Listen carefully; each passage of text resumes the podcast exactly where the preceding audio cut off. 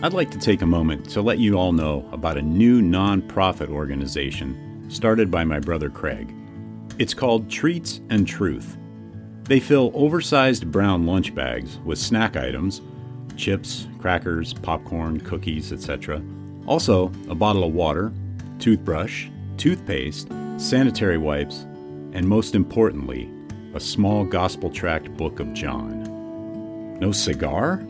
Uh, I'll have to talk to him about that. The bags are then hand delivered to the homeless and people in need in and around the Los Angeles area. Let's help get this ministry off the ground. They're a 501c3 tax exempt organization, so any and all donations are tax deductible and greatly appreciated. Visit their website at treatsandtruth.org. Check out the show notes for the link. Also, please follow them on Facebook and Instagram. Thank you.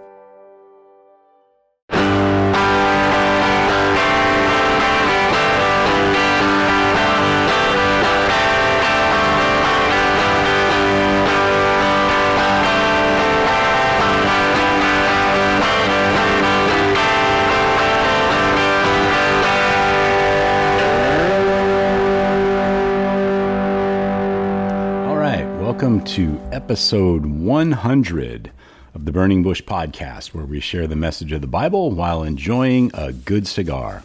Hope you're all doing well, and I'm glad you've joined me. And today we begin a new journey reading through the New Testament book of Matthew with commentary from the notes in the uh, Charles Spurgeon Study Bible. And I'm smoking the Rocky Patel Vintage 1999 Connecticut Robusto, five and a half by 50. So let's get on over to the Rocky Patel website and see what they have to say. The 1999 Vintage showcases the oldest Connecticut shade grown wrapper on the market. This iconic cigar falls into the mild category. Truly one of the finest sticks on the market today. It's a must have for any humidor.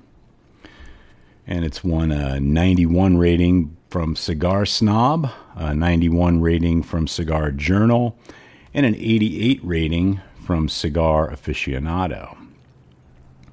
And here is a list of the Vitolas Minis, 4 and a quarter by 32. Juniors, 4 by 38. Petite Corona, 4.5 by 44. Perfecto, 4 by 48. Robusto, 5.5 by 50. Robusto Glass Tube, 5 by 50. Churchill, 7 by 48. Churchill Glass Tube, 7 by 48. Toro, 6.5 by 52. Toro Tubo, 6 by 50. Torpedo, 6 and a quarter by 52. And a 60, 6 by 60. That is the vintage 1999 Connecticut by Rocky Patel.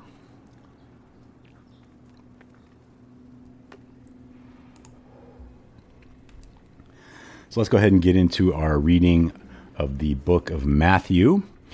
Uh, but beforehand, let me give you a little background on uh, Charles Spurgeon.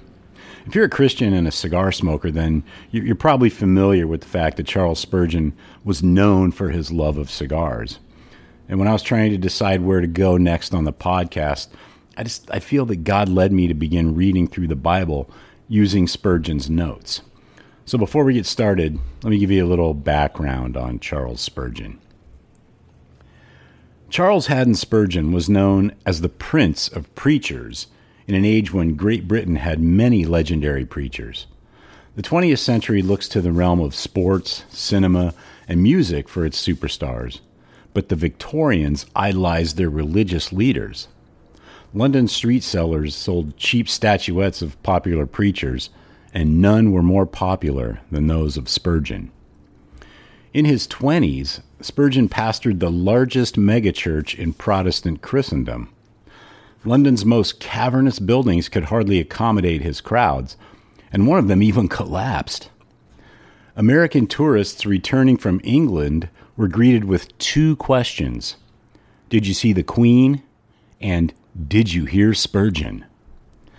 Spurgeon regularly spoke to crowds of five and 6,000 without the aid of microphones. During the 37 years of his ministry in London, 1854 to 1891, over 14,000 members were added to the congregation he pastored. Spurgeon was one of the most widely read authors of the century. During his lifetime, his sermons were published each week. And even after his death in 1892, his publishers continued for another quarter century printing sermons that had not been published. Some have estimated that over a hundred million copies were sold in his lifetime alone, and many are being reprinted in our generation.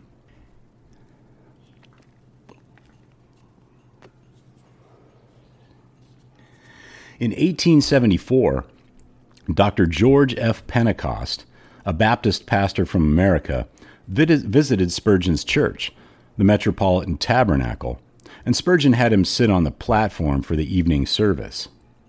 Spurgeon preached strongly and plainly upon the necessity of giving up sin in order to succeed in prayer, and he spoke against the seemingly unimportant little habits many Christians practice that keep them from true fellowship with God. After concluding his sermon, he asked Dr. Pentecost to speak suggesting especially that he apply the principle he himself had declared. It is probable that Dr. Pentecost did not know that Spurgeon smoked. At any rate, he applied Spurgeon's principle by telling of his own experience in giving up cigars. He said, One thing I liked exceedingly the best cigar that could be bought. Yet he felt the habit was wrong in the life of a Christian, and he strove to overcome it. The habit, however, proved so strong that he found himself enslaved till after much struggling he took his cigar box before the Lord, cried desperately for help, and was given a complete victory. He told, with much praise to God, how he had been enabled to defeat the habit. Throughout his words ran the idea that smoking was not only an enslaving habit, but that the Christian must look on it as sin. We must assume that if ever in his lifetime Spurgeon was embarrassed, it was now. He arose and stated, Well, dear friends, you know that some men can do to the glory of God what to other men would be a sin. And notwithstanding what Brother Pentecost has said, I intend to smoke a good cigar to the glory of God before I go to bed tonight. If anybody can show me in the Bible the command, Thou shalt not smoke, I am ready to keep it, but I haven't found it yet. I find ten commandments, and it's as much as I can do to keep them, and I have no desire to make them eleven or twelve. The fact is, I have been speaking to you about real sin, and not about listening to mere quibbles and scruples. Whatsoever is not of faith is sin. And that is the real point of what my brother Pentecost has been saying. Why, a man may think it is a sin to have his boots blacked. Well, then let him give it up and have them whitewashed.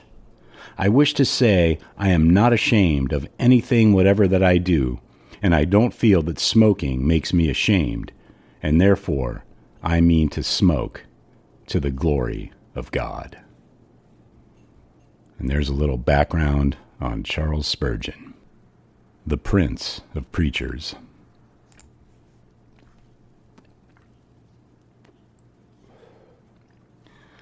So let's go ahead and get into our reading of the book of Matthew. We'll be reading through chapter 1 today. And just to let you know, I'm reading the ESV, the English Standard Version. So I'll give you just a brief introduction to the book that comes from the uh, English Standard Version. The Gospel of Matthew presents Jesus as Israel's Messiah. The account alternates between Jesus' activities of healing and casting out demons, and major blocks of his teaching, including the Sermon on the Mount, chapters 5 through 7, the parables of the kingdom, chapter 13, and the Olivet Discourse, chapters 24 through 25. The Sermon on the Mount includes the Beatitudes, chapter 5, 3 through 12, and the Lord's Prayer, chapter 6, 5 through 15. The book closes with the Great Commission, chapter 28, 18 through 20. A recurring theme is the conflict between Jesus and the religious leaders, culminating in his pronouncement of seven woes upon them, chapter 23. As do all four gospel accounts, Matthew focuses on Christ's three year ministry and his death and resurrection. Matthew probably wrote his gospel in the 50s or 60s AD. And then here's a little quote from Spurgeon uh, about Matthew. The Father revealed himself not to the eyes as the Spirit did, but to the ears. And the words he spoke clearly indicated that it was God the Father bearing witness to his beloved Son. The entrance of Christ into his public ministry on earth was the chosen opportunity for the public manifestation of the intimate union between God the Father, God the Son, and God the Holy Spirit.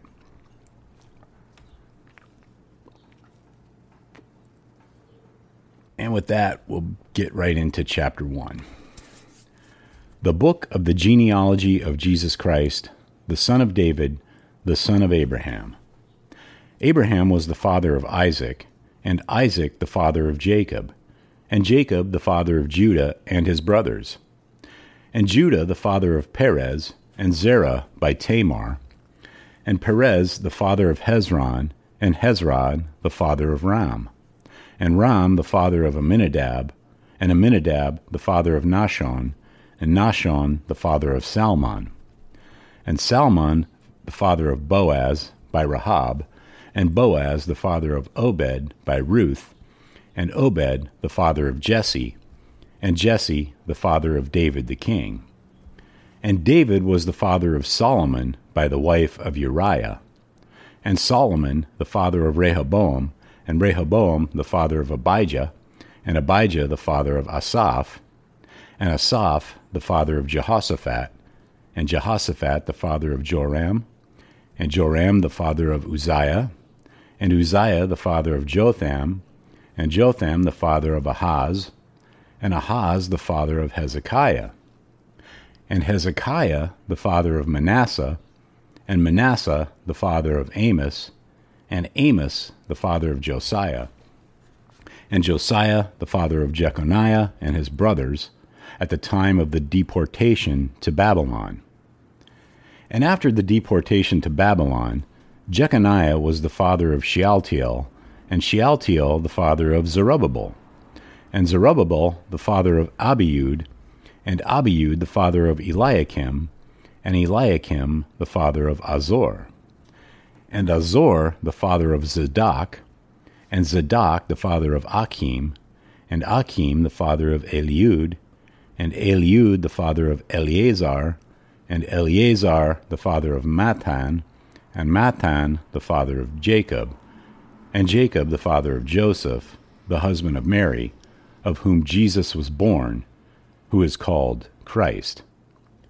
So all the generations from Abraham to David were 14 generations, and from David to the deportation to Babylon, 14 generations, and from the deportation to Babylon to the Christ, 14 generations. Now, the birth of Christ took place in this way. When his mother Mary had been betrothed to, to Joseph, before they came together, she was found to be with child from the Holy Spirit. And her husband Joseph, being a just man and unwilling to put her to shame, resolved to divorce her quietly. But as he considered these things, behold, an angel of the Lord appeared to him in a dream, saying, Joseph, Son of David, do not fear to take Mary as your wife, for that which is conceived in her is from the Holy Spirit. She will bear a son, and you shall call his name Jesus, for he will save his people from their sins.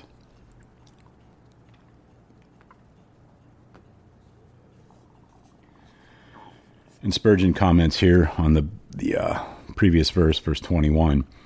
He says, she will give birth to a son, and you are to name him Jesus, because he will save his people from their sins. The name of Jesus was divinely ordered and explained, according to the text, an angel from the Lord declared that his name would be Jesus. It is a name that, like the one who bears it, has come down from heaven. Our Lord has other names of office and relationship, but this is especially and peculiarly his own personal name. God the Father gave him this name. The Holy Spirit explains the name, for he tells us the reason for the name of Jesus. He will save his people from their sins. Savior is the meaning of the name, but it has a fuller sense hidden within, for in its Hebrew form it means the salvation of the Lord, or the Lord of salvation, or the Savior. The angel interprets it as He will save.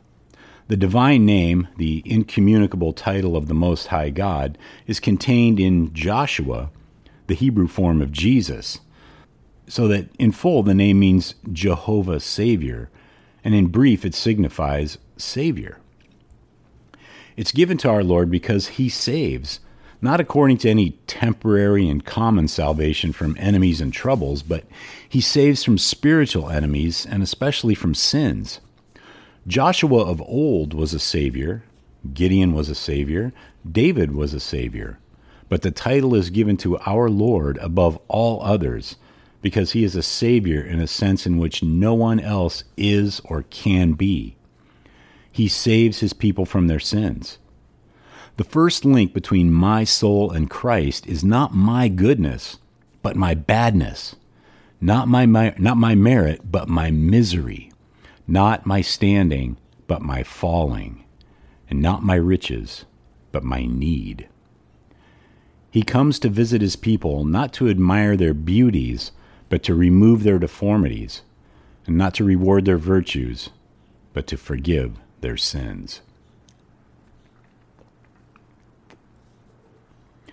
And we continue back in Matthew with verse 22.